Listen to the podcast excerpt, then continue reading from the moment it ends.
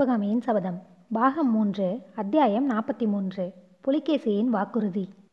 புலிகேசி சக்கரவர்த்தி முகத்தில் புன்னகையுடன் அடிகளே தங்களுடைய பிக்ஷு விரதத்துக்கு நாட்டிய பெண் சிவகாமியினால் பங்கம் நேராமல் இருக்கலாம். ஆனால் நம்முடைய தென்னாட்டு படையெடுப்புக்கு அந்த பெண் தெய்வத்தினால் பங்கம் நேர்ந்து விட்டது என்றார். பிக்ஷு வியப்பும் கோபமும் கலந்த குரலில் அதெப்படி? படையெடுப்புக்கும் சிவகாமிக்கும் என்ன சம்பந்தம்? மகேந்திர பல்லவனுடைய சூழ்ச்சி திறமையினால் அல்லவா நமது உத்தேசம் நிறைவேறவில்லை? என்று கேட்டார். அடிகளே மகேந்திரனுடைய சூழ்ச்சி திறனுக்கு தங்களுடைய சூழ்ச்சி திறன் குறைவானதா? யுத்தரங்கத்தில் நாம் சில சமயம் தோல்வியடைந்திருக்கிறோம். ஆனால் அரசியல் தந்திரத்தில் இதற்கு முன்னால் எப்போதாவது நாம் தோல்வியடைந்ததுண்டா? சிவகாமியிடமோ அவளை ஆட்கொண்ட கலை தெய்வத்திடமோ தங்களுக்கு மோகம் ஏற்பட்டிராவிட்டால் மகேந்திர பல்லவன் தங்களை சிறைப்பிடித்திருக்க முடியுமா? தங்களுடைய திருவுள்ளத்தை பரிசோதனை செய்து உண்மையை சொல்லுங்கள். இவ்விதம் புலியேசி கூறிய போதே பிக்ஷுவின் முகத்தில் தோன்றிய கோபக்குறி மறைந்து வெட்கம் கலந்த பிடிவாதம் காணப்பட்டது. தரையை நோக்கி தலையை குனிந்த வண்ணம். சக்கரவர்த்தி இந்த அறிவிழிந்த பிக்ஷுவை மன்னித்து விடுங்கள். சாம்ராஜ்யத்தின் தொண்டுக்கு நான் இனி தகுதி இல்லாதவன். இத்தனை காலமாய் நான் செய்திருக்கும் சேவையை முன்னிட்டு மன்னித்து விடுதலை கொடுங்கள் என்றார் பிக்ஷு. அண்ணா இது என்ன விளையாட்டு? இல்லை தம்பி விளையாட்டு இல்லை. உண்மையாகத்தான் சொல்கிறேன். எனக்கு விடை கொடு நான் போகிறேன். எங்கே போவதாக உத்தேசம்? எங்கேயாவது மனிதர்களுடைய கண்காணாத இடத்துக்கு போகிறேன். அஜந்தாவை போன்ற இன்னொரு மலைப்பிரதேசத்தை கண்டுபிடித்து அதற்குள்ளே உள்ளே உள்ளே யாரும் எளிதில் வர முடியாத இடத்துக்கு போய்விடுகிறேன். அங்கே சிவகாமியை நடனமாட சொல்லி பார்த்து கொண்டே என் மிகுதி ஆயலை கழித்து விடுகிறேன். அண்ணா அப்படி தனியாக சிவகாமியை நீ கொண்டு போய் வைத்து கொண்டிருந்தால் அந்த பெண் நடனமாடுவாளா? கலைஞர்களின் இயல்பு உனக்கு தெரியாதா? தம்பி பெரிய சாம்ராஜ்யத்தை ஆளும் சக்கரவர்த்தியின் அதிகாரத்தினால் சிவகாமியை ஆட சொல்ல முடியாது. ஆனால் நிற்க நிழலில்லாத இந்த ஏழை பிக்ஷுவினால் சிவகாமியை ஆட செய்ய முடியும். ஓஹோ ஆம் தம்பி அதனாலே தான் நான் உன்னை போல் வேஷம் தரித்திருக்கும் வரையில் அவளை நடனமாட சொல்லவில்லை. அண்ணா இந்த பைத்தியம் உனக்கு வேண்டாம். சிவகாமியை காஞ்சிக்கே திரும்பி அனுப்பி விடுகிறேன். இல்லாவிட்டால் நம் தளபதிகளில் யாராவது ஒருவனுக்கு அவளை கல்யாணம் செய்து கொடுத்து விடுவோம். பிக்ஷுவின் கண்களில் கோபக்கனல் பறந்தது. தம்பி சிவகாமியை பெண்டாலும் எண்ணத்துடன் அவள் அருகில் நெருங்கிறவன் யமனுலகம் போக ஆயத்தமாய் இருக்க வேண்டும் என்றார். அண்ணா மாமல்லன் யமனுலகம் போய்விட்டானா? என்று புலிகேசி பரிகாச குரலில் கேட்டார். இல்லை அந்த நிர்மூடன் அதை காட்டிலும் கொடிய தண்டனையை இந்த உலகிலேயே அனுபவிக்கப் போகிறான். கேள் தம்பி மாமல்லனை இந்த கையினாலேயே கொன்றுவிட தீர்மானித்திருந்தேன். இரண்டு மூன்று தடவை சந்தர்ப்பங்களும் வாய்த்தன. ஆனால் கடைசி நேரத்தில் என் மனதை மாற்றிக்கொண்டேன் ஆஹா நீ மட்டும் உன் மனதை மாற்றிக்கொள்ளாமல் மாமன்னலை கொன்றிருந்தால் பல்லவராஜ்யத்தில் இப்போது வராக கொடி பறந்து கொண்டிருக்கும். மகேந்திர பல்லவனும் மதுரை பாண்டியனும் நம் காலின் கீழ் கிடப்பார்கள். ஒருவேளை அப்படியாக இருக்கலாம் ஆனால் சிவகாமியை தன்னுடைய சுகபோக பொருளாக்கிக் கொள்ள நினைத்த மாமல்லனுக்கு அது தக்க தண்டனையாய் இருக்காது இப்போது என்ன தண்டனை? அவனுடைய ஆறுயிர் காதலியை சலுக்கர் கொண்டு போன செய்தி வாழ்நாளெல்லாம் அவனுக்கு நரக வேதனை அளிக்கும். இரவு பகல் அவன் மனதை அரித்து கொண்டிருக்கும். இதை காட்டிலும் அவனுக்கு தண்டனை வேறு கிடையாது. நல்லது அண்ணா இப்போது என்ன சொல்கிறாய்? ராஜரீக விவரா விவகாரங்களிலிருந்து அடியோடு விலகிக் கொள்வதாக சொல்கிறேன். இருபத்தைந்து வருஷம் உனக்காகவும் சாம்ராஜ்யத்துக்காகவும் உழைத்தேன். இனிமேல் சில காலம் எனக்காக வாழ்கிறேன். தம்பி எனக்கு விடை கொடு. எங்கேனும் ஏகாந்தமான பிரதேசத்தை தேடி செல்கிறேன். அண்ணா ராஜ விவகாரங்களிலிருந்து விலகிக்கொள். அதற்காக காடு மலை தேடி போக வேண்டாம். வாதாபிலேயே ஒரு நல்ல மாளிகையை பார்த்து எடுத்துக்கொள். வேண்டுமானால் அதில் ஒரு நடன மண்டபமும் கட்டிக்கொள். சிவகாமி அதில் ஆனந்தரமாய் நடனமாடட்டும் நீ அதை பார்த்து கொண்டே இரு. தம்பி மெய்யாக சொல்கிறாயா? இதெல்லாம் எனக்காக நீ செய்து தரப்போகிறாயா நிச்சயமாக செய்து தருகிறேன். ஆனால் அதற்கு ஒரு நிபந்தனை இருக்கிறது. நிபந்தனையா? என்னிடமா கேட்கிறாய்? நிபந்தனைதான். ஆனால் உன்னிடம் நான் பிரார்த்தித்து கேட்டுக்கொள்ளும் நிபந்தனை. உன்னை தவிர யாரும் செய்ய முடியாத காரியம். எனக்கு இந்த கடைசி உதவியை நீ செய்து கொடு. அப்புறம் உன்னை நான் ஒன்றும் கேட்பதில்லை. அது என்ன? சற்று முன் சொன்னேனே. அதுதான். வேங்கியில் விஷ்ணுவர்தனன் படுகாயப்பட்டு கிடப்பதாக செய்தி வந்திருக்கிறது. நாடெல்லாம் கலகமும் குழப்பமுமாயிருக்கிறதாம். நீ அங்கு உடனே போய் அவனை காப்பாற்ற வேண்டும். என்னை போல் விஷ்ணுவும் உன் உன்பிடர்ந்த சகோதரன் தானே. உடன் பிறந்த சகோதரன் தான். ஆனால் அவனுக்கு என்னை கண்டால் பிடிப்பதே இல்லை. அவனிடமிருந்து நான் பார்வையை பிரித்து விரட்டிய குற்றத்தை அவன் மன்னிக்கவே இல்லை. அண்ணா பாரவி கவியை ஏன் விஷ்ணுவிடமிருந்து நீ பிரித்தாய்? அதனால் எப்பேற்பட்ட விபத்துக்கள் நேர்ந்தன? எல்லாம் அவனுடைய நன்மைக்காகத்தான் செய்தேன். அவன் ஓயாமல் கவிதை படித்து கொண்டும் எழுதி கொண்டும் வீண் பொழுது போக்கிக் கொண்டிருந்தான். புலிகேசி புன்னகை புரிந்தார். மனதிற்குள் என் உடன் பிறந்தவர்களில் இரண்டு பேரில் ஒருவனுக்கு கவிதை பைத்தியம் இன்னொருவனுக்கு கலை பைத்தியம். புத்தி மாறாட்டம் இல்லாதவன் நான் ஒருவன்தான். அன்று விஷ்ணுவை காப்பாற்றியது போல் இன்று பிக்ஷுவை நான் காப்பாற்றியாக வேண்டும் என்று எண்ணிக்கொண்டார். பின்னர் கூறினார் ஆமண்ணா அவனுடைய நன்மைக்காகவே செய்தாய். உன்னுடைய விருப்பத்தின்படி நான் தான் பாரவியை நாட்டை விட்டு போக சொன்னேன். ஆனால் அதன் பலன் என்ன ஆயிற்று? பாராவி கங்க நாட்டுக்கு போனான். அங்கிருந்து துர்வீதனுடைய மகளை பற்றி வர்ணித்து விஷ்ணுவுக்கு கல்யாணம் செய்து வைத்தான்.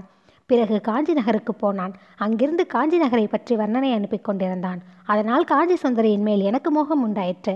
அந்த பழைய கதையெல்லாம் எதற்காக சொல்கிறாய்? உனக்கு பிடிக்காவிட்டால் சொல்லவில்லை. ஆனால் இந்த கடைசி உதவியை நீ எனக்கு செய்துவிடு அண்ணா. நாம் தான் காஞ்சியை கைப்பற்ற முடியாமல் திரும்புகிறோம். வேங்கியிலிருந்து விஷ்ணுவர்தனும் தோல்வியடைந்து திரும்பினார். அதை காட்டிலும் நம்முடைய குலத்துக்கு அவமானம் வேண்டியதில்லை. இந்த ஒரே ஒரு உதவி மட்டும் செய்துவிடு. உன்னுடன் நமது பாதிப்படையை அழைத்து கொண்டு போ. புத்த பிக்ஷு சற்று யோசித்துவிட்டு ஆகட்டும் தம்பி ஆனால் எனக்கு ஒரு வாக்குறுதி தர வேண்டும் என்றார். சிவகாமியை பத்திரமாக பாதுகாக்க வேண்டும் என்பதுதானே அப்படியே வாக்குறுதி தருகிறேன். இத்தனை காலமும் நீ எனக்கு செய்திருக்கும் உதவிகளுக்கு இது கூட நான் செய்ய வேண்டாமா? பாதாபியின் அழகார அரண்மனை ஒன்றில் அவளை பத்திரமாய் வைத்து நீ வருவரையில் பாதுகாத்து ஒப்புவிக்கிறேன். தம்பி சிவகாமி கலை தெய்வம் அவளிடம் துராசையுடன் நெருகிறவன் அதோகதி அடைவான். அதை நான் மறக்க மாட்டேன். ஆனால் நடனக்கலையை பற்றி நீ சொல்ல சொல்ல எனக்கு அதில் ஆசை உண்டாகிவிட்டது. சிவகாமியை நடனமாட சொல்லி நான் பார்க்கலாமா? அவள் ஆட மாட்டான் அவளாக இஷ்டப்பட்டு ஆடினால் எனக்கு ஆட்சேபமில்லை. மிகவும் சந்தோஷம். தம்பி நம்முடைய பாட்டனாருக்கு சத்யாஸ்ரயர் என்று பட்டம் கொடுத்தார்கள். அதே பட்டப்பெயர் உனக்கும் கிடைத்திருக்கிறது. ஒரு விஷயத்திலாவது உன் பட்டப்பெயருக்கு தகுந்தபடி நடந்து கொள்ள வேண்டும். சத்தியமாக சிவகாமியை பத்திரமாய் பாதுகாத்து உன்னிடம் ஒப்புவிக்கிறேன். இவ்விதம் புலிகேசி சக்கரவர்த்திக்கும் புக்த பிக்ஷுவுக்கும் நடந்த நீண்ட சம்பாஷணை முடிவடைந்தது. அன்றிரவு இரண்டாம் சாமச்சதேதான் இருவரும் சிவகாமியாரை தூக்கமாய் படித்திருந்த இடத்துக்கு சென்று நிலா வெளிச்சத்தில் நின்று அவளை பார்த்தார்கள். அத்தியாயம் நாற்பத்தி நாலு நள்ளிரவு பிரயாணம். மணிமங்கலம் போர் நடந்து ஏறக்குறைய ஒரு மாத காலம் மகேந்திர பல்லவர் உணர்வற்ற நிலையில் படுத்த படுக்கையாய் கிடந்தார். போர்க்களத்தில் அவர் மீது பாய்ந்து காயப்படுத்திய கத்தி விஷந்தோய்ந்த கத்தி என்று தெரிய வந்தது.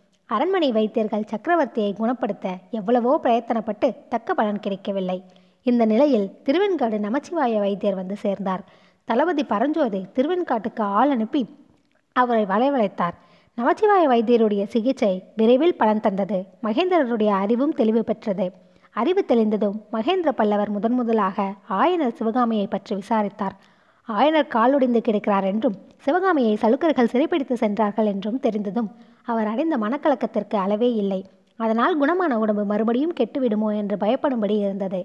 மாமல்லர் தந்தையை பார்க்க சென்றபோது அவரை முன்னொரு நாள் ஆயனர் என்ன கேள்வி கேட்டாரோ அதையே மகேந்திரரும் கேட்டார். நரசிம்மா சிவகாமி எங்கே? என்றார். நரசிம்மர் மிக்க வேதனையடைந்தவராய். அப்பா அதை பற்றி இப்போது என்ன கவலை? முதலில் தங்களுக்கு உடம்பு நன்றாக குணமாகட்டும் என்றார். மாமல்லா சிவகாமியிடம் நீ காதல் கொண்டதாக சொன்னதெல்லாம் வெறும் வார்த்தை என்று இப்போது தெரிகிறது. இதோ நான் கிளம்புகிறேன். சிவகாமியை கண்டுபிடித்து கொண்டு வா என்று சொல்லிய வண்ணம் மகேந்திர பல்லவர் படுக்கையிலிருந்து எழுந்திருக்க முயன்றார். மாமல்லர் வெட்கலமும் பரமும் பரபரப்பும் கொண்டவராய் கூறினார். அப்பா தங்களுக்கு உடம்பு குணமாவதற்காகவே காத்திருந்தேன். தாங்கள் என்ன சொல்வீர்களோ என்று சந்தேகமாய் இருந்தது. தாங்களே இப்படி சொல்லும்போது வேறு என்ன நான் சொல்வதற்கு இருக்கிறது மாமல்லா? ஆயனருடைய சிற்பத்திறமையும் சிவகாமியின் நடனத்திறமையும் இமயத்திலிருந்து இலங்கை வரையில் பரவி இருக்கின்றன அப்படிப்பட்ட சிவகாமியை அந்த வாதாபிராட்சதன் கொண்டு போய்விட்டான் என்றால் அதை காட்டிலும் பல்லவ குலத்திற்கு வேறு என்ன அவமானம் வேண்டும்? அப்படிப்பட்ட அவமானத்தை சகித்துக் கொண்டு உயிரோடு இருப்பதைக் காட்டிலும் போர்க்களத்திலேயே என் உயிர் போயிருந்தால் எவ்வளவோ நன்றாயிருக்கும். தந்தையே இப்படியெல்லாம் பேச வேண்டாம். தங்களுக்கு உடம்பு குணமானதும் தங்களிடம் விடைபெற்று கொண்டு புறப்படுவதற்கு நானும் தளபதியும் ஆயத்தம் செய்திருக்கிறோம். என்ன ஆயத்தம் செய்திருக்கிறீர்கள்? படைத்திறத்தை சேர்ந்து சேர்த்திருக்கிறோம். புத்திசாலிகள்தான். படைகளுடன் சென்றால் சிவகாமியையும் கொண்டு வர மாட்டீர்கள் நீங்களும் திரும்பி வர மாட்டீர்கள் மாமல்லர் வேப்புடன் அப்பா வேறு என்ன செய்வது? தங்களுடைய யோசனை என்ன? என்றார். பரஞ்சோதியையும் சத்ருகனையும் அழைத்து கொண்டு வா என்னுடைய யோசனையை சொல்கிறேன் என்றார் மகேந்திரர். அவ்விதமே மாமல்லர் பரஞ்சோதி சக் சத்ருகுணன் ஆகியவர்கள் அன்று மாலை சக்கரவர்த்தியிடம் வந்தபோது அவர் தமது யோசனையை கூறினார். பரஞ்சோதியும் சத்ருகுணமும் மாறுவேடம் பூண்டு வாதாபிக்கு போய் சிவகாமியை அழைத்து வர வேண்டும் என்பதுதான் அந்த யோசனை. அப்படி திருட்டுத்தனமாய் போய் சிவகாமியை அழைத்து கொண்டு வருவது பற்றி முதலில் மாமல்லர் ஆட்சேபித்தார். திருட்டுத்தனமாய் கொண்டு போகப்பட்டவளை அதே முறையில் திருப்பிக் கொண்டு வருவதில் தவறில்லை என்று மகேந்திரர் சொன்னார். அதோடு அவ்விதம் இப்போது ஒரு தடவை வாதாபிக்கு போய்விட்டு வருவது. பின்னால் அவர்கள் வாதாபி மேல் பகிரங்கமாக படையெடுத்து போவதற்கும் அனுகூலமாய் இருக்கும் என்று மகேந்திர சக்கரவர்த்தி தெரிவித்தார். வாதாபி மீது படையெடுக்கும் யோசனை மகேந்திர பல்லவருக்கு இருப்பது தெரிந்ததும் மாமல்லருக்கு உற்சாகம் உண்டாகி தம்முடைய ஆட்சேபங்களை எல்லாம் திருத்திக் கொண்டார். எல்லாம் பேசி முடிந்ததும் மாமல்லர் எழுந்து தந்தைக்கு சாஷ்டாங்கமாக நமஸ்காரம் செய்து அப்பா தளபதியுடன் நானும் போய் வருகிறேன். கருணை கூர்ந்து அனுமதி கொடுக்க வேண்டும் என்று கெஞ்சுகிற குரலில் விண்ணப்பம் செய்தார். மகேந்திரர் முதலில் இதை மறுத்தார். கடைசியில் மாமல்லரிடம் முரட்டுத்தனமான காரியங்களில் இறங்குவதில்லை என்பதாகவும் எல்லா விஷயங்களிலும் தளபதி பரஞ்சோதியின் ஆலோசனைப்படி நடப்பதாகவும் உறுதி பெற்றுக்கொண்டு விடை கொடுத்தார். இரண்டு தினங்களுக்கு பிறகு நடுநிசி வேளையில் காஞ்சி அரண்மனை முற்றத்தில் ஆறு குதிரைகள் மீது ஆறு பேர் ஆரோகணித்து பிரயாணத்துக்கு ஆயத்தமாய் நின்றார்கள். தாடி மீசை வைத்து கொண் கட்டிக்கொண்டிருந்த அந்த வேஷதாரிகள் மாமல்லர் பரஞ்சோதி சத்ருகனன் குண்டோதரன் கண்ணபிரான் அவனுடைய தந்தை அஸ்வபாலர் ஆகியவர்கள்தான். அப்படி நின்ற அறுவரும் அரண்மனை மேல் மாடத்தின் முன்றிலை அடிக்கடி திரும்பி பார்த்து கொண்டிருந்தார்கள். சற்று நேரத்திற்கெல்லாம் அந்த முன்றிலுக்கு மகேந்திர சக்கரவர்த்தியும் புவனமாதேவியும் வந்து சேர்ந்தார்கள். புறப்படுங்கள் ஜெயத்துடன் சீக்கிரம் திரும்புங்கள் என்று மகேந்திர பல்லவர் கூறியதும் மாமல்லரும் பரஞ்சோதியும் அவர்களை பார்த்து வணங்கிவிட்டு குதிரைகளை தட்டிவிட்டார்கள். குதிரைகள் அரண்மனை வெளிவாசலை கடந்து வீதிக்கு போனதும் பூனமாதேவியை மகேந்திர பல்லவர் பார்த்து தேவி ராஜகுலத்தில் பிறந்ததற்கு தண்டனை இது என்று சோகம் ததும்பும் குரலில் கூறினார்.